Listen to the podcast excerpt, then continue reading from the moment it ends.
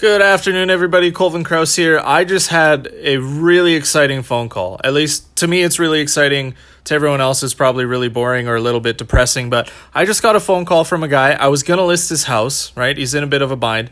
And so their mortgage penalty was like 20 grand. So they're really trying to figure out what else they can do. So they put up their three bedroom upper unit for for rent.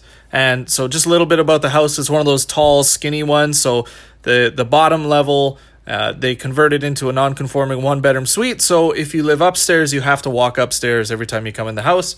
Has a really small backyard off the main out the back because it's built into a hill, but it's astroturf and it's really small. Really nice finishings and all, but it's it's tall and skinny. It's in Langford. Puts it up for rent for twenty five hundred bucks a month. They got twelve people through and had a bidding war from tenants. So they ended up closing a tenant for twenty eight hundred dollars a month two year term.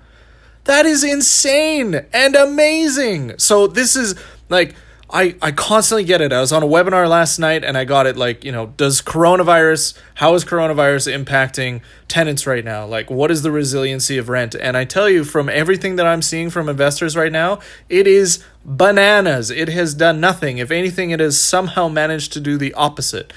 So, wanted to give you that live update. It should give you a ton of confidence moving forward um, as an investor or as someone looking to rent out your unit. There are there is a desperate need for rental housing right now, and th- we cannot build them fast enough. I mean, there's a ton of apartments, but something with a little bit of green space, like just knock it out of the park.